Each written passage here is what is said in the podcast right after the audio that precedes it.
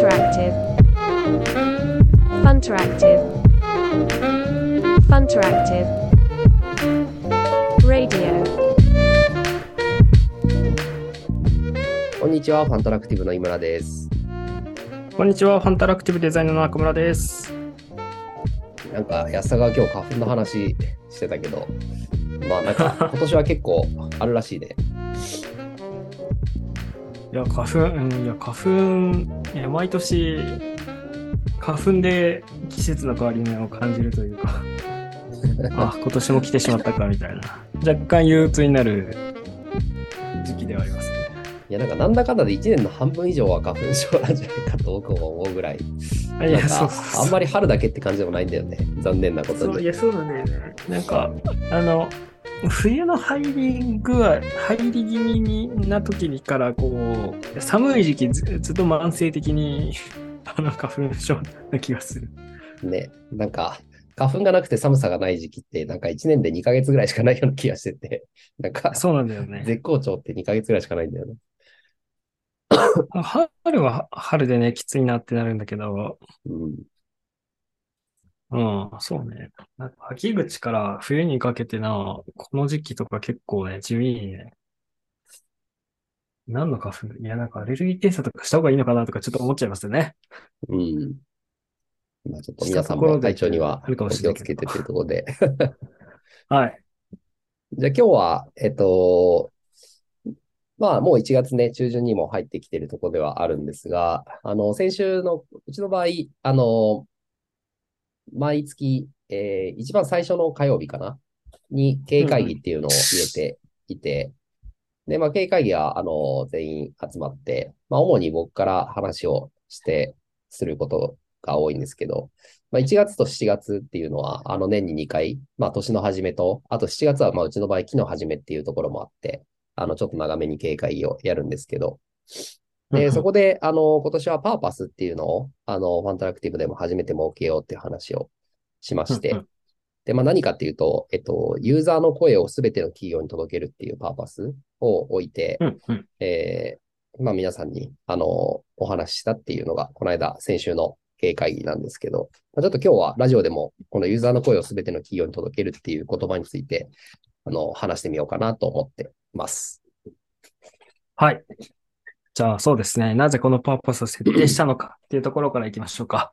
そうですね。まあ一番なんか深い思いとしては、あの、まあ今僕らがやってる DX パートナー事業部っていうものと、あとまあ、あの、たびたび多分このラジオとか、あの、ちょいちょい話してると思うんですけど、えー、まあ EXT っていう、あの、ユーザーテスト、ユーザビリティテストをもっと、えー、世に広めるためのプロダクトを作っていこうっていうような、まあ新規事業ですね。うんをやろうとしていて、で、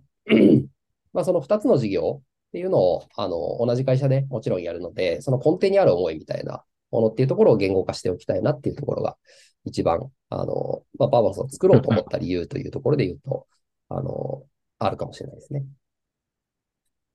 なるほど。うん。で、ままあ、ああなんだろの、うん。パーパスを作ろうと思って作ったっていうよりは、なんか自然と、あの、なんだろう、このタイミングでいいキーワードが定義化できた感じなのかなと思っていて。そうだね。パーパスっていう、まあ、うんなんていうか、位置づけはちょっと後付けなところもあって、なんか、今、うんうん安坂が言ってくれたみたいに、なんかパーパスを作ることが目的でやったわけではないって感じですね。うんうんうん。まあ、自然と このキーワードが出てきて、ああ、でもこれパーパスじゃないっていうふうに、あの、生まれた感じがしたので、やっぱり今後5すごいいいキ年、10ーワードだ年の。うん。アンタラクティブでやっていきたいこととか、まあ、目指す先みたいなところはずっとやっぱり考えてはいて、うんうんうん。で、まあ、それを言語化するとそういう形になったっていうことではありますね。そうですね。ちなみにこのユーザーの声を聞く、ユーザーの声をすべての企業に届けるっていうところで、ユーザーの声を聞く文化、組織づくりっていうのは、うんなんかどういったところで感じたのか？あ、そういうなんか組織づくり、ユーザーの声を聞くには、うんうんあの文化とか組織づくりも必要だなっていう部分。あ、このパーパスについてちょっと掘り下げていきましょうか。などういう経緯でこのキーワードに落ち着いたのかっていうのを聞いていきたいなと思っていて。そうですね。うん。の、まあ、これ社内でも話した話なんですけど、まあ、このユーザーの声を全ての企業に届けるっていうのは、まあ、一つはユーザーの声を届けるっていう話と、まあ、もう一つは全ての企業にって、まあ、あえて入れたところがあって、で、まあ、最初のユーザーの声を届けるっていうところで言うと、あの、もちろん、まあ、僕ら今までもやってきた部分はありますし、まあ、ユーザーにインタビューだったりとか、あの、ユーザビリティテストを実際行ってみて、で、それを、あの、プロダクトに反映していくっていうのが、まあ、僕らがやっているし、まあ、これまでも、あの、これからもやっていく、一番わかりやすいところの仕事ではあるんですけど、うんうんまあ、今、安坂が言ってくれた、そのユーザーの声を聞く文化とか組織づくり、まあ、もちろん自社の話もそうですし、あの、DX パートナー事業部の場合は、まあ、一緒に、えー、パートナーとしてやっていくクライアントさんっていうところの文化組織づくりっていうのも、まあ、含めての話が必要かなと思ってます。で、まあ、あとはユーザーの声を届けるときに、やっぱりそのテクノロジー、あの、こうやってリモートでもそういうテストが実施できたりとか、あの、終わったデータをじゃあどう取り扱うんだみたいな話っていうのは必ず出てくるので、まあ、そこは、あの、サービス提供したりとかテクノロジーの力でもっと、えーまあ、今、あの、煩雑になっているようなところをもっとシンプルにできないかっていうのはずっと思っていますと。まあ、それはなんか僕らがどちらかというとサービスとしてえー提供していきたい分野の話です。うんうんで、もう一個の、あの、すべての企業に届けるっていう話で言うと、えっ、と、まあ、基本的には今僕たちが仕事しているのって、日本の会社さんであり、まあ、なおかつ、あの、デジタルのプロダクト、まあ、EC なり、えー、SaaS のサービスなり、まあ、2C だろうが 2B だろうか、そういったデジタルのプロダクトを持っている会社さんっていうところに、えーまあ、やってる事業上限定されていて、まあ、今後もそこが主流になっていくのは間違いないんですけど、うんうん。あの、ユーザーの声を聞くっていう話で言うと、別にデジタルプロダクトに限った話でもないなっていうふうに思っていて、我々もまあ日々美容院行ったりとか、あの、まあそれこそ、なんかシャンプー使ったりとか、あの、いろんなプロダクト、まあご飯食べたりとかっていうのも、すべて、あの、そこに対するユーザーの声っていうのは存在すると思っていて、それをどう、あの、フィードバックしていくかっていうのはまだまだ、えー改善の余地があるなと思ってますし、まあ、あとは、あの、日本の会社さんだけじゃなくて、別に、あの、ユーザーの声を聞くっていうことに関しては、グローバルどこでも、えー共通の話題ではあると思っているので、まあ、そういったところを日本以外の企業、グローバルへのサービス提供っていうのも、まあ、あの、将来的にはやっていきたいなっていう思いを込めて、えーまあ、このワードになってるっていうところですかね。グローバルへのサービス、グローバルへの意識も含めて、なるほど。理解できました。うん。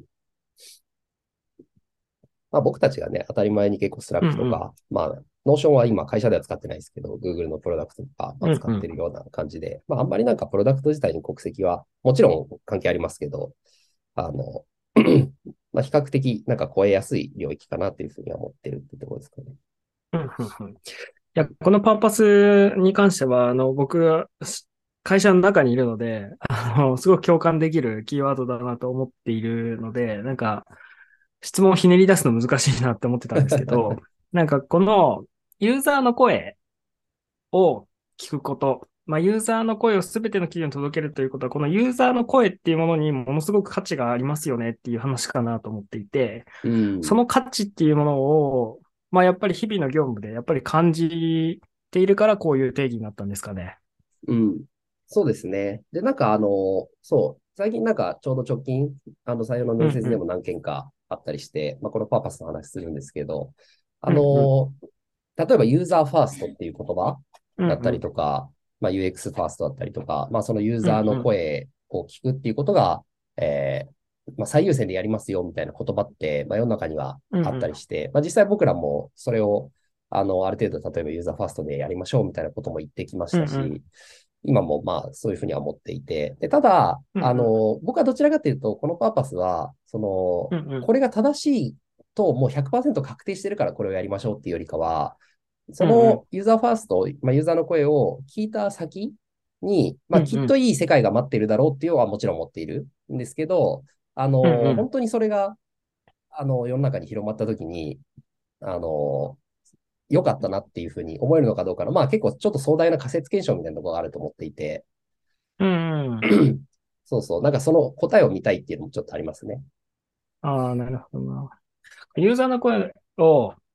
まあ、なんだろう、ユーザーインタビュー視点でいくと、ユーザーインタビューでいくと、ユーザーの声、声インタビューしたログをそのまま、あの、プロダクトに反映していくっていうのはすごく難しくて、うんえー言ったことをそのまま修正してしまうと、その特定のユーザーだけの、あの、改善になったりもしてしまって、まあ場合によっては解約になる可能性もある。なので、ユーザーの声をただ届けるとか、ただ反映するっていうだけだと、あの、いいプロダクト作りにはつながらなかったり、その企業の価値の向上にはつながらなかったりするので、まあ、これは届けた先、どうするかっていうのも含めて、まあ、考えていきたいですよねっていうパーパスってことですかね。いや、それはでも本当その通りだね。なんかあの、とりあえず、一番、例えばじゃあ、そのこういう操作をしましたとか、この操作に何分かかりましたとかっていうのは、まあ事実じゃないですか。なんか、うん、うん。あの、実際触ってもらった、まあ例えば。ば、そうだねうん、なんか、録画の動画だったりとか、まあもしくは何か、あの、測定したものっていうのは。で、まあ事実っていうのは、まあ変え難いものがあって、で、そこに対して、その、さっきのユーザーの本当に声の部分、あの、ユーザーが表現した部分っていう、あの、表に出てきた表層の声の部分と、まあ、あとはいわゆるなんか UX でいうインサイトっていう、なんか中身で、まあ、本当はなんか声にしてる部分以外の、あの、中身の、あの、もっと思ってることみたいなところっていう、まあ、声で言っても確かにそういう3つとかはあると思っていて、うんでうん確かになんか、あの、自分でプロダクトを作るときに、その、いわゆる表層の声をすごく重要視してるかって言ったら必ずしもそうではないっていうのは、そうね。うん、うんうんまあ、逆にありますね。なんかこういうパーパス。うんうんあの、それをなんかひっくるめて声って言ってるみたいなところがあるのと、まあそうですよねあとその声をどう使うかみたいな話っていうのはまたちょっと別の話うんかなと思ってて、まあまずはなんか届けるっていうところ。うんうんうんまあ、ユーザーの声っていうキーワードに関しては、多分本音とか、まあいろんな、そのさっき言った表層の部分も含めて、いろんな、うんあの言い換えができるかなと思っていて、うんうんまあそういう意味で、あの、しっかり届けるっていうところが目的なんですよね。逆に言うと、このユーザーの声を、えー、全ての企業に届けるっていうことは、今届いてないっていう感じがするってことですよね。そうですね。まあさっきのあの文化づくりの話にちょっと立ち戻るっていうか、うんうんですけど、まあ意外と難しいと思うんですね。まずそもそもやってないっていう、あの、うんうんうんうんうん。あの、まあ、インタビューと別にアンケートとか、あの、ユーザビリティテストだけではないと思うんですけど、まあ、なんでもいいんですけど、うんうんこう、あの、作ってるとどうしても、まあ、作ってる側の打ち合わせだったりとか、あのうんうんうん、都合の話っていうのはもちろん出てくると思うんですけど、それが実際、あの、どう使われてるかっていうところを、まあ、そもそも何かしらのアクションで聞いていかなきゃいけないよねっていうところ。うんうんうん。と、まあ、あとは結局のところ、聞いたところで、じゃあ、なんか、あの、偉い人がエイヤで、やっぱり俺はこれがやりたいとか、なんか、まあ、そこまで意思がなくても、なんか、あの、そっちが優先になってしまうっていうのは結構あるケースかなと思っていて、意外と難しいんですよね。あの、定量データの方もすごい難しい。例えばなんか GA でデータ取ったとか、何かあうんうん。のデータベースのデータ見たっていう時でも、データは事実なんですけど、あの、うん。それをどう解釈するかっていう方がすごく難しくて、人によってはすごくいい値ですねっていう言われるケースもあれば、人によってうんはこれはダメですね、この値はっていう同じ値を見ても、何か、あの、解釈が全然分かれるケースはあると思っていて、まあ、それも、あの、訂正調査、うん、ユーザーの声の方も、まあ同じようなことはやっぱ結構起こってくる。うん、そうですね。訂正調査して、あの、これどうやって直せばいいんだっけ？みたいな話にな、つながってたりもしますしね。うん。まあ、そういったところを複合的に見ながら一緒に改善するため、まあ、足がかりを作るという意味で、あの、ユーザーの声をすべての企業に届けるっていう話ですかね。そうです、ね。とりあえずそこま、そこがスタートラインですよね、みたいなメッセージもあるかもしれないですね。うん。なんか頑張ってやってるんだけども、結局、プロダクトのまあ数字が上がっていかないとか、あんまり評判がうんうん。良くならないみたいな時に、まあ取れる手の、うんうんあの、まあ一つというか結構根幹になる可能性はありますよね。こううんいううんうん。で訂正分析ってすごいあの段取りが面倒だったり、すごい手間のかかる作業だったりもするんでね、そこの労力を減らしていくとか、そういったところも目的に入ってきますもんね。そうですね。うんうんうん。まあ、それがね、ライトにできるような状態を作っていくみたいなものも弊社の、まあ、パーポスに含まれているのかなとは思っていて。うん。まあ正直自社でというか、今まで、まあ僕も一応なんかこの業界10年ぐらいは、ますけど、やっぱりなんか、こう、誰かが推し進めていかないと、なかなか、うんなんていうのかな、こう、根付いていかないですよね。そういう、なんかユーザーの声を聞くっていうのが。で、まあ今は、あの、そういうのにすごく感度の高い企業、まあ特に IT 企業でそれなりにサイズのボリュームのあるところっていうのはうん、うん。やっぱり、あの、ユーザーの声聞くのが当たり前だよね、みたいなカルチャーができている会社もすごく、あの、お話聞いてるといっぱいあるうん。なと思うんで、まあそういう会社の話とか聞いてると、やっぱり、あの、すごい効果があるし、あの、うんうん。なんていうか、本当に文化に近いなっていうのは思います。そうですね。うん。そのワークフローの整備とか、あの省略するものを省略するとか、あの次の進化の形を見せている企業もいっぱいあるなと思っていて、うん。うん。インタビューもみんなでまとめて聞いちゃうとか、そういう話もよく聞きますし、うん。うん、分析ワークをその後やるっていうよりは、その場で聞いて分析、その場でバックログに載せるとか、そういう話もよく聞きますしね。まあうんうん本当に重要視してる、うんなんかチームあるなって感じしますよね。うん、うん、うん。あとは定性分析に慣れていくと、その課題の抽出っていうものが本当に、なんだろうな、あの、スキルアップしていくというか、あ、ここ明確に課題だな、みたいな、その課題の問題提起の仕方っていうのがすごくスキルアップしていく。問いの立て方が上手くなるというか。じゃあそれに対してどういうアプローチがあるか、みたいなアプローチの出し方とかも、その、たくさん経験値で賄っていくところとか、えっ、と、ノウハウが溜まっていくところっていうのもあるなと思っていて、うん。まあそういったところも含めてね、合わせて、あの、届けられるといいですね。うん弊社の DX パートナー事業部として考えると。うん。うん。そうですよね、本当に。なんか、プロダクトのその開発のフローの中に、やっぱりうん。こういう、まあ自分たちが使ってみるっていううんのもそうだし、あの、まあ身近な人から使い始めてうん。もらって、まああとはもちろん、あの、リリースしているものであれば、実際のユーザーさんのことを、まあできる限り想像したりとか、話を聞きに行って、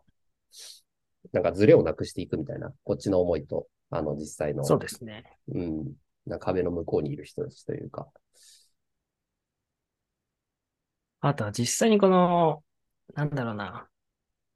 まあ文化組織づくりのところでいくと、まあユーザーの声を聞く文化組織づくりっていう話だと、実際にお客さんと一緒に、まあワークショップを開いたり、あの、うんこういうのって大事ですよねっていうのを一緒になってやると、あの、なんだろう、発見とか気づきとか、あ、こうやってやればいいのかとか、含めて雰囲気づくりから、あの、変えていけるなっていうのが実感値としてあるので、うん、あもっと入っていかないといけないんだろうなとか、あの、その入りか方に、あの、バランス難しいなと僕、日々悩んではいるんですけど、うん、うん、うんただまあやっぱり、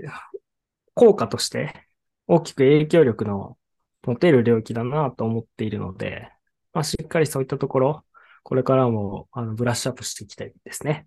うん。そうですね。まあなんか、こう、プロダクトのチームとか、その、プロダクトを持ってる会社にとっても、ユーザーの声っていうのは結構刺激になりますよね。あ、なんか、そうですね。ね、普段自分たちの、まあ同じチームで基本的には、あの、仕事していくので、なんかどうしてもうんうん、こう、慣れていく部分っていうか、なんかあと思想も、その、やっぱ今いるメンバーの思想でうんうん、基本的にはやっていくと思うんですけど、やっぱりなんかその、ユーザーさんって本当に、そのチームではないところから、ポーンってなんか、あの、新しい視点だったりとか、まあ新しい声みたいなのが入ってくるっていうと、やっぱりなんか定期的にその、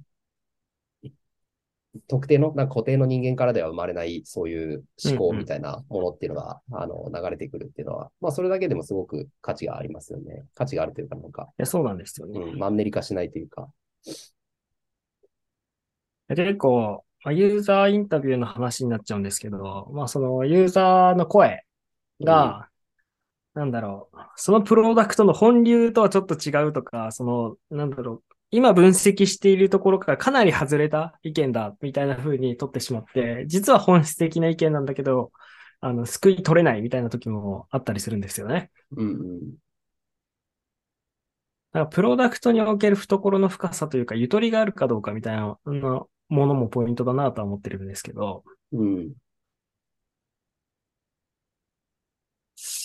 や、そのあたり難しいなって今ね。まあ、それこそ組織づくりの話うんで。すよね。そう、そうね。いや、まあ、うんリリースの時期とか含めて考えると、確かにこの意見は、あの、今は反映はできないし、あの、とりあえず置いておきたいみたいなうん。状態がうまく作れるといいんですけど、まあうんうんうん、プロダクトって時が進むにつれて形が変わっていったりして、その本質的な課題とかが、あの、うん忘れ去られてしまうとか、そういったものもあったりするので、うんまあ、そういったものをうまくマージできる仕組みとか、まあ、あマージというか、あの、うまく一緒に合わせて考えられるような状態とか作れたらいいなっていうのは思ってますね。本質的か本質的じゃないかの判断もまた難しいところなんですけど。うんうんうん。そうだね。まあ、立ち止まあって一度考える。られるみたいなね。うん。の文化とか組織づくりの話で言うと、やっぱりまあ、まず一つキーマンになるのはおそらくまあトップというか、まあそのうんうん事業だったらまあ、あの小さい会社であれば社長のケースもあると思いますし、あの、もうちょっと大きくなってくると事業責任者みたいな人が別にいたりもするケースもあると思うんですけど、で、まあそこの、なんていうか、そのユーザーの声を聞くっていうことに対してのまあ考え方みたいなところを、うんうあの、まあ、それはなんか会社によってある程度違っていいとは思うんですけど、まあ、僕らもそこをすり合わせるっていう部分だったりとか、なんかそこに何の価値があるのかみたいな話は結構根本的に最初にしといた方がいいかもしれないなと思いますよね。うんうんうん。どういう考えを持ってる人なのかみたいな。うん。うんうんうん。で、まあ、僕らが逆に、あの、普段どういうふうに考えてるかみたいな話をした上で、で、もちろん、あの、そこからメンバーに、みんなにその、うんうんあの、まあ、トップの、どうなんだろうね。ボトムアップでやっていくっていうのもあるかもしれないけど、うん。まあ、ケースバイケースだなとは思うんですけど、その決済者が明確にいて、いる場合にして、においても、あの、定性分析は、あの、民主主義で決めに行きたいっていうわけではないっていう、あの、なるほど。なんか、なんだろうな、明確な方針、その、民主主義に近い決め方になる瞬間はもちろんあると思うんですよ。そのボトムアップでみんなで話し合って決めるみたいな。ただ、うん役割っていうものも明確にあって、その決定を誰がするのかみたいなもの。まあ、プロダクトオーナーなのか。あの、それなりに決まり事っていうものはあると思っていて。うん。で、その決断を促すために周囲のメンバーが話すとか、あの、議論をするっていうのはもちろんあると思います。うんうんうん。なので、その、すごい多数決で決めたいってわけではないっていうのはポイントとしてあるかなと思っていて。なるほど。うん。よくワークショップとか、あの、社内の、あの、声を聞く機会っていうものを作ると、どうしても、いや別に僕は民主主義で決めたいわけじゃないんだっていう話を、あの、決済者の方から、あの、チクチク言われたりはするんですけど、うんあの、決して、あの、民主主義をしたいから、あの、ワークショップしてるわけじゃなくて、話を聞くという、あの、タイミングを作るとか、場を作ることに、あの、価値があるし、そこで、あの、今まで見えてこなかった新しい価値っていうものの発見にもつながったりはする。で、その発見自体は、やっぱり決済者にとっても、あの、非常に価値の高いものだったり、あの、メンバーの新しい面の側面の発見にもなったりする。まあ、同じように、やっぱり、ユーザーのインタビューとかも、あの、ユーザーってこういうものだからって思っていったところから、新しい、こう、視点とか、あの、価値っていうものが見えてくるのが、あの、非常に効果の高い価値だと思うので、まあ、そこ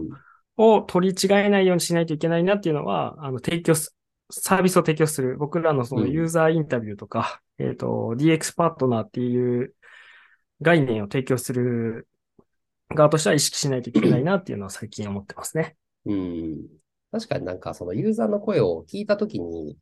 その、うんまあ、要はデザイナーの立場であろうが、まあ事業責任者の立場であろうが、なんかその自分の思っていたことと、もちろん合うケースもあれば、自分の思っていたこととは違う声が届いてくる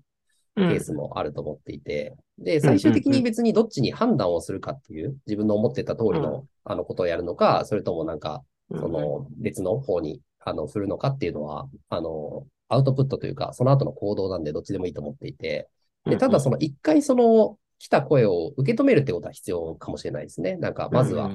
それが、あ、自分の意見に近いことなんだ、みたいなあの逆に自分の意見とは違うことなんだっていう。ただなんでそれをそのユーザーさんとか、まあその何かアンケートで出てきた答えっていうのがそういう答えになったのかっていうところにはなんか一度向き合わないと、あの、なんか反射的にこう、なんか、いやいや、これはなんかこのユーザーの声は違うね、みたいな感じの、あの、意思決定だと結構、結局届いてないんだよね、それは。まあそうですね。いわゆる、ねあの、意外にあるこういう話聞きたいんじじゃないんだ、みたいな。ゃそうそうそうそうそうそうそう。ああ、なんユーザーインタビューして、いやうん、いや、なんか、論点違くないみたいな話になったりして、その、インタビューの仕方が良くないみたいな話になったり、ああの、よくするんですけど、まあそこも、まあチューニングしながら、ーうんそうならないようにはしなきゃいけないんですよね。そうですね。うん。まあ以前、あの、ラジオで話した常識を疑う力じゃないんですけど、その常識にとらわれず、その意見を、あの、しっかり見極める力っていうのがやっぱりと問われてくるなと思うのと、でその常識にとらわれずに、そこにあのどういう本質的な価値があるのかっていうものを、まあ、弊社のメンバーはあのしっかりと共有できるようにうん。なっていけたらなっていうのは思ってますね。じゃあ今日はちょっと、その電車のパーパスの話をさせていただいたということで、また引き続き週もよろしくお願いします。はい、ありがとうございました。